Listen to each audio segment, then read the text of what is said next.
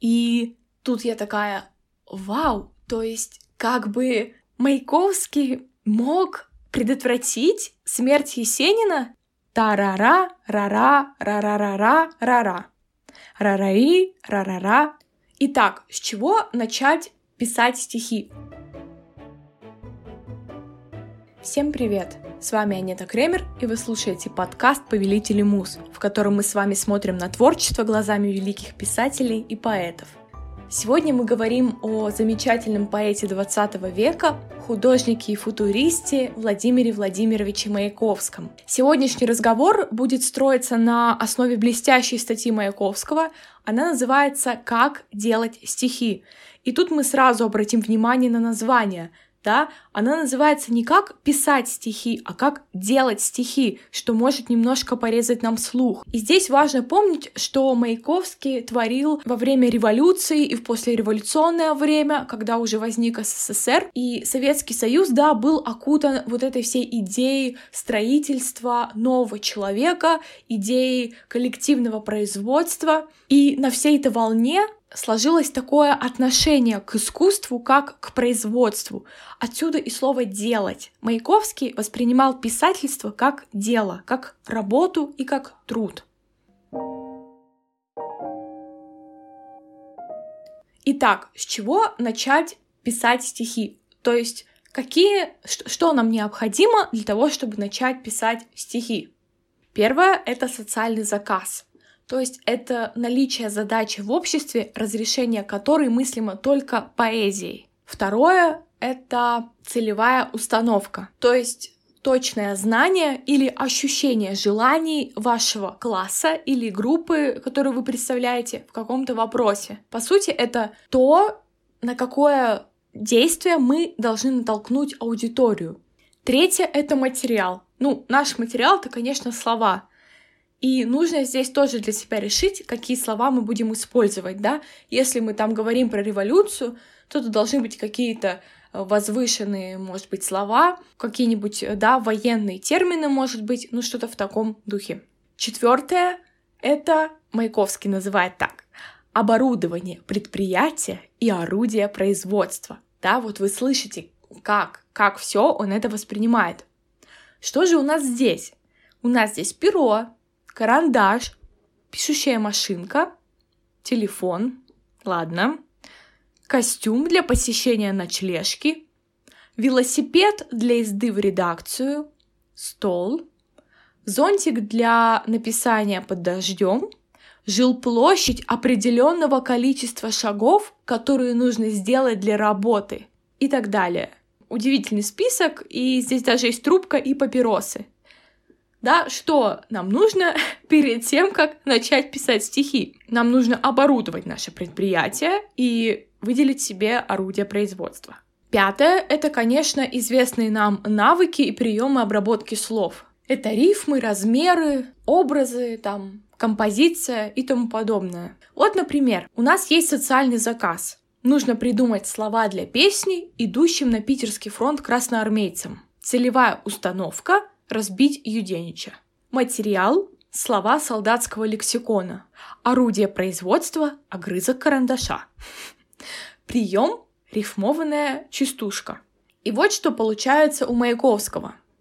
Милкая мне в подарок бурка и носки подарены. Мычит Юденич с Петербурга, как носки подарены. Милка — это не шоколадка, это возлюбленная, а бурка — это безрукавка. То есть такая какая-то солдатская выходит частушка.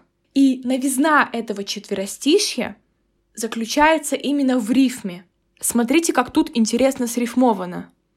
Носки подарены рифмуется с носки педаренный. Причастие, причем э, тоже это кажется неологизм, я думаю, это Маяковского слова носки педаренный рифмуется с целым предложением «носки подарены». И вот эта новизна и делает это четверостище уникальным. Маяковский еще говорит, что критикам стоило бы обращать внимание на условия, в которых пишет поэт. Вот он говорит, что, например, он бы стихи какого-нибудь аляскинского поэта оценил бы выше, чем стихи Ялтинца. Потому что поэту в Аляске, ему там нужно, ну, он там мерзнет, он там и в шубе, и у него чернила замерзают, а ялтинец, он пишет на красивом пальмовом фоне и в тех местах, где хорошо и без стихов. Если бы сейчас, да, на премиях тоже оценивали бы стихи, опираясь на условия поэта и на то, насколько его стихотворение э, нужно сейчас его обществу. Вот было бы интересно посмотреть на такую премию. Как же Маяковский работает над стихом? Да, в принципе, как и все.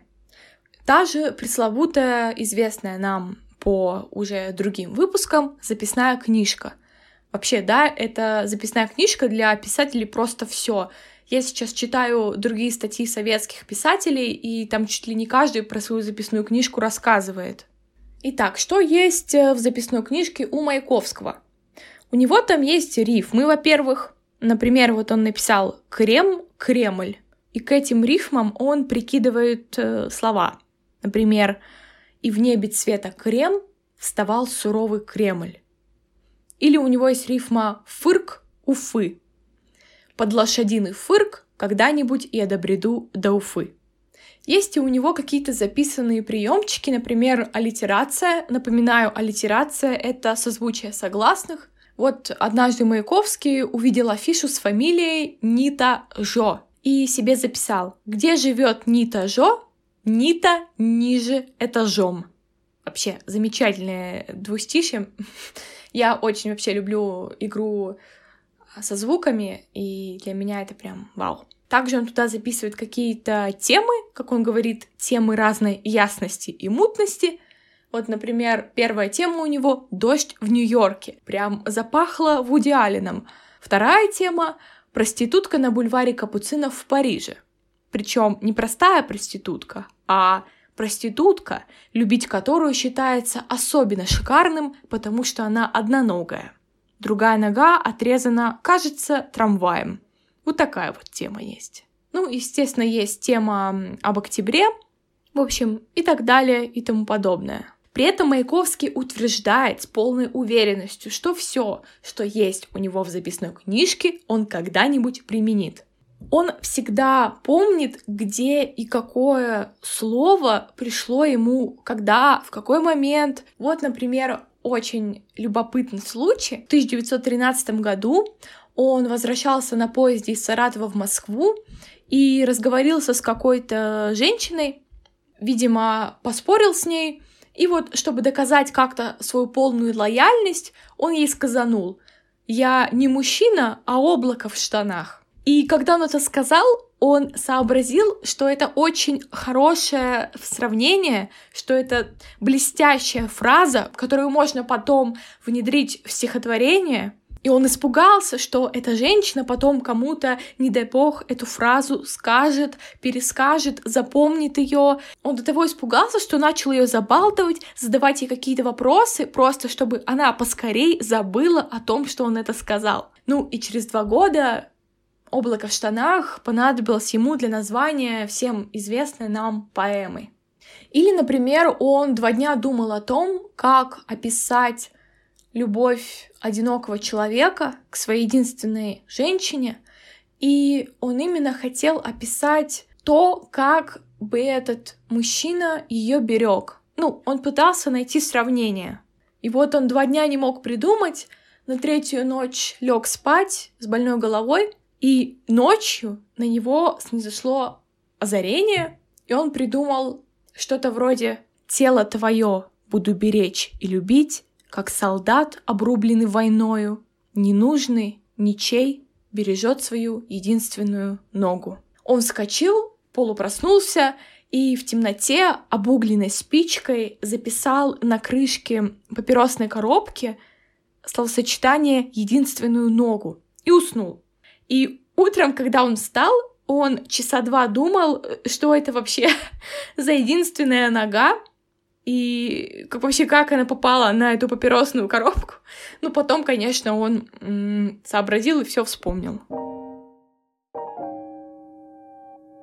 Так, а теперь мы начинаем а, большой разговор про Есенина и Маяковского.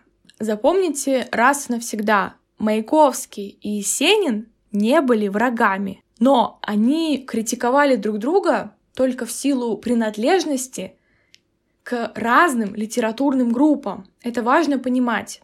Есенина Маяковский на момент его смерти знал лет 10-12. Он вспоминает, как первый раз увидел его в лаптях и в рубахе с какими-то вышивками. И он говорит, что Есенин из-за вот этой своей странной одежды показался ему бутафорским, каким-то ненастоящим. И Маяковский, в общем, у Есенина спросил, немножко его подстебав, «Это что же, для рекламы?» Есенин отвечал ему голосом таким, каким заговорило бы, должно быть, ожившее лампадное масло. Вот, просто слушайтесь в это сравнение. Ожившее лампадное масло. В общем, он ему ответил, мы деревенские, мы этого вашего не понимаем, мы уж как-нибудь по-нашему. Важно, что здесь Маяковский говорит, что очень способные и очень деревенские стихи Есенина нам, футуристам, конечно, были враждебны. Стихи были враждебны, но, но они были способные. Просто на самом-то деле Маяковский и Есенин оба понимали, что они хорошие поэты, они были о друг друге хорошего мнения. Они просто из-за того, что тот э, входил в крестьянские поэты, а тот в футуристы, из-за вот этих различных убеждений они как бы не могли, ну, дружить. И в той же своей статье Маяковский говорит про Есенина. Малый он был как будто смешной и милый. Ну что, ну что за милота вообще? Какая прелесть просто. Я, я прям... Я, когда, кстати, хотела найти побольше информации, и начала гуглить Маяковский и Есенин, мне выпало Маяковский и Есенин фанфик. Я думаю, вот чем я займусь на выходных. Ладно, вернемся к той ситуации. Маяковский ему потом тогда сказал, мол, я держу пари, что вы все эти лапти да петушки-крепешки в итоге выбросите. Есенин начал ему возражать с убедительной горячностью, и его увлек в сторону Клюев, и тут опять шикарное сравнение Маяковского. Его увлек в сторону Клюев, как мамаша, которая увлекает развращаемую дочку, когда боится, что у самой дочки не хватит сил и желания противиться. Это вообще просто так ярко эту сцену теперь представляю благодаря этим сравнениям. А Клюев — это тоже поэт из Есенинского круга, новокрестьянский. И, видимо, он как-то там Есенина от Маяковского оттащил. Потом они встретились уже после революции, и Маяковский со всей своей врожденной неделикатностью заорал «Отдавайте пари, Есенин, на вас и пиджак, и галстук!» Есенин озлился и пошел задираться. Да, Маяковский не отрицает, что они часто ругались с Есениным, и еще раз подтверждает, что главным образом за разросшийся вокруг него имажинизм. Имажинизм — это направление, которому принадлежал Есенин. Потом Маяковский упоминает несколько встреч с Есениным, которые были без малейших раздоров, то есть, в принципе, они встречались, общались, и все было абсолютно нормально. Я тут скорее зачитаю то, что Маяковский пишет о Есенине, потому что не хочется этого пересказывать, хочется это зачитать. Я с удовольствием смотрел на эволюцию Есенина, от имажинизма к вапу. Есенин с любопытством говорил о чужих стихах. Он с некоторой завистью относился ко всем поэтам, которые органически спаялись с революцией, с классом и видели перед собой большой и оптимистический путь. В последнее время у Есенина появилась даже какая-то явная симпатия к нам, лефовцам. Он шел к Асееву, звонил по телефону мне, иногда просто старался попадаться. И последняя встреча Маяковского с Есениным произвела на Маяковского очень тяжелое впечатление. Он сначала просто его не узнал, потому что Есенин был с опухшим лицом, со свороченным галстуком, от него пахло перегаром, и Маяковского очень мучило вот это состояние Есенина.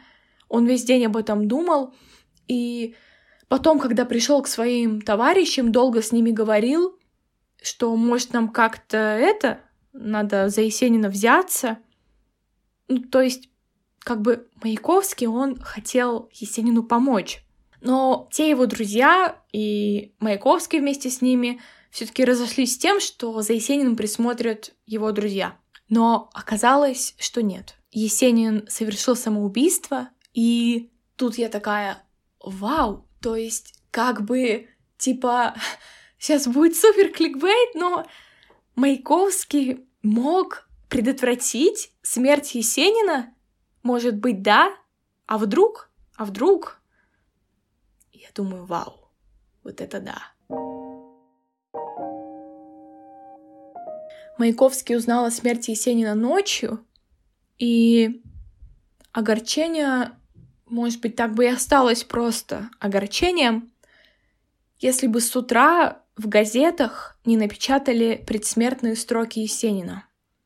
Есенин умер 28 декабря 1925 года, а 27 декабря написал следующее стихотворение. «До свидания, друг мой, до свидания, милый мой, ты у меня в груди. Предназначенное расставание обещает встречу впереди. До свидания, друг мой, без руки, без слова, не грусти и не печаль бровей. В этой жизни умирать не ново, но и жить, конечно, не новей. Сразу стало ясно, сколько колеблющихся людей этот сильный стих мог бы подвести под петлю или револьвер. И Маяковский решил, что с этим стихом необходимо бороться. И так возник социальный заказ написать стихи о Есенине. Но как написать и что написать? Появились разные стихи, статьи, воспоминания, очерки и даже драмы. Но 99% написанного, по мнению Маяковского, было просто какой-то чушью. Ему не нравились как стихи есенинских недоброжелателей, так и стихи его друзей, которые там писали, обращаясь к нему Сережа, и вот эта вот семейная Сережа вообще отрывала какой-то социальный заказ. Это было что-то более интимное. В общем, Маяковского вообще раздражали все стихи о Есенине, которые начали посмертно выходить. И он решил, что ему необходимо восполнить этот пробел и написать достойное стихотворение, которое бы могло удовлетворить как врагов Есенина, так и друзей, да еще и опровергнуть последние строки Есенина. Самое, конечно, печальное, что через пять лет Маяковский тоже совершает самоубийство, но вот когда он писал стихи Есенину, он хотел всеми силами доказать, что стоит, стоит жить. Он долго не мог э, начать это стихотворение, делал заготовки, Сначала это стихотворение пришло Маяковскому в виде ритма. Откуда этот основной ритм пришел, неизвестно. Он говорил, что ритм для него это вообще всякое повторение звука, шума. Там, например, ритм можно услышать от э, моря или от прислуги, которая каждый день хлопает дверью. Ну, в общем, все что угодно, любое повторное какое-то действие может стать ритмом. Сначала стих Есенину выглядел так. Тарарара, тарара, рара, рарарара, рара. Рараи, рарара, рара, рарарара. Рарара, рарарарари.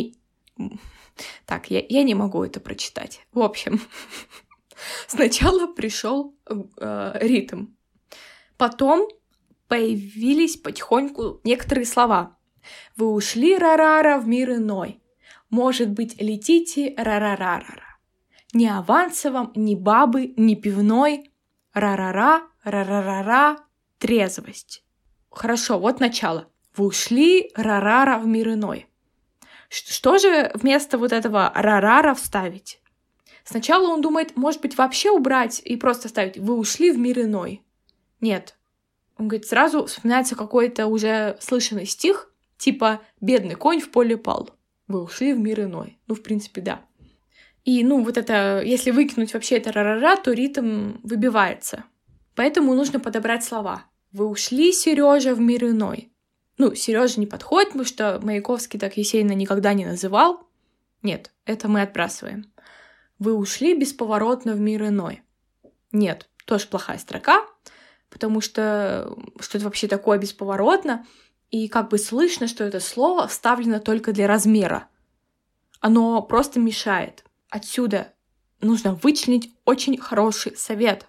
Каждое слово в стихотворении должно стоять на своем месте. Хороший читатель, он услышит, когда здесь слово вставлено только для того, чтобы соблюсти ритм. Просто нужно об этом помнить и проверять стихи на вот такие пустые слова. Ну а, например, если подставить фамилию. Вы ушли, Есенин, в мир иной. Это звучит довольно серьезно. И эта строка дает повод думать, что Маяковский верит в загробную жизнь, а он в нее, конечно же, не верил. И вся эта серьезность делает стихотворение каким-то погребальным и никак, в общем, не помогает решить целевую установку. Поэтому Маяковский находит замечательное слово, как говорится. Вы ушли, как говорится, в мир иной. Вот теперь, теперь эта строка, во-первых, оставила смысл, который нужен, во-вторых, устранила подозрения по поводу веры автора в загробную жизнь, и теперь можно спокойно продолжать дальше. Маяковский берется за конец четверостища. Ни аванса вам, ни бабы, ни пивной, ра-ра-ра, ра-ра-ра, ра-ра, трезвость. Что делать с этими строками? Он решает, что нужно урезать «ни бабы», потому что, ну, это довольно грубо для Есенина, большинство его лирики посвящено женщинам, и как бы немного бестактно так м- выражаться. Поэтому остается ни аванса вам, ни пивной. Во-первых, сломался ритм какого-то слога все-таки не достает. И при этом, когда говорим не аванса вам, не пивной, да, все эти авансы и пивные сваливаются на одного Есенина, а Маяковский хотел как бы обобщить. И тут он берет какие-то простонародные фразы, типа «ни тебе ни дна, ни покрышки», и примеряет. И получается «ни тебе аванса, ни пивной». Все, отлично, ритм совпал, а, «ни тебе во-первых, законтрастировала с первыми строками, где обращается на «вы» к Есенину, и получается, что «ни тебе» относится не к Есенину, а это такая обобщенная фраза, да, что никому, ни тебе аванса, ни пивной.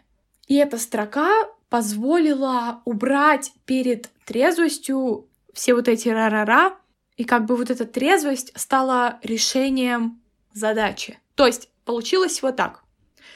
Вы ушли, как говорится, в мир иной. Может быть, летите, рара-рара? Ни тебе аванса, ни пивной, трезвость.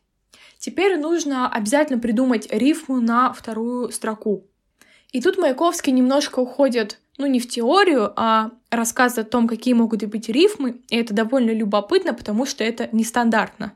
Конечно, есть традиционная рифма, когда созвучны концы строк, но можно рифмовать, во-первых, и начало строк, например, улица, лица у догов годов резче. Можно рифмовать конец строки с началом следующей. Угрюмый дождь скосил глаза, а за решеткой четкой. Там глаза, а за. Можно рифмовать конец первой строки и конец второй одновременно с последним словом третьей или четвертой. Сейчас все поймете. Так, перед этим э, скажу, что Шенгели — это фамилия поэта советского, вот еще известны его учебники по стихотворчеству. Так вот, звучит как э, стишок. Среди ученых шеренг еле-еле в русском стихе разбирался Шенгели. У нас тут первая строка заканчивается шеренг, вторая строка состоит из еле-еле, и в третьей строке у нас Шенгели. Вот так вот. В стихотворении про Есенина, конечно, необходимо зарифмовать слово «трезвость». И первое, что приходит в голову, это резвость. Вы ушли, как говорится, в мир иной, может быть, летите, знаю вашу резвость. Ни тебе аванса, ни пивной, трезвость. Ну, по ритму вроде неплохо, но ни в коем случае эту рифму мы не оставляем. Во-первых, потому что рифма чересчур прозрачная. Это как рифмовать любовь и кровь э, настолько уже надоело. В общем, трезвость и резвость из того же села, боже, не знаю, как сказать. В общем, когда мы читаем резвость, то мы ожидаем, что там будет трезвость, а нам такого не надо. Нам нужен эффект неожиданности. И тогда он э, начинает перебирать звуки, которые бы могли зарифмоваться с вот этим резв, там резв, резерв, влез, врез, врезв, врезываясь. Нашли. Глагол, да еще и какой торжественный. И вот что получилось. Вы ушли, как говорится, в мир иной. Пустота. Летите в звезды, врезываясь. Ни тебе аванса, ни пивной. Трезвость. Последняя вот эта трезвость, вот правда отрезвляет, да, удивительный эффект. В общем, вот это первое четверостишее и позволило дальше определить ритм стихотворения. И Маяковский начал прикидывать, сколько примерно таких четверостишей нужно накидать, чтобы составить полное стихотворение. Мы сейчас поговорили о начале, и теперь перейдем к концовке, потому что это самая важная часть этого стихотворения. И для Маяковского было важно опровергнуть э, строки Есенина, а чтобы очень точно да, показать это, чтобы с достоверностью опровергнуть, нужно взять те же строчки и, собственно, их переписать на свой лад. Вот что было у Есенина. В этой жизни умирать не ново, но и жить, конечно, не новей. А вот что получилось у Маяковского. В этой жизни помирать нетрудно, сделать жизнь значительно трудней. Абсолютно другое настроение. Эти строки призывают к жизни, и на этой воодушевляющей ноте я завершаю сегодняшний выпуск и говорю вам спасибо. Ставьте подкасту оценки и пишите комментарии, рассказывайте друзьям, слушайте то, что вам нравится, и до скорой встречи!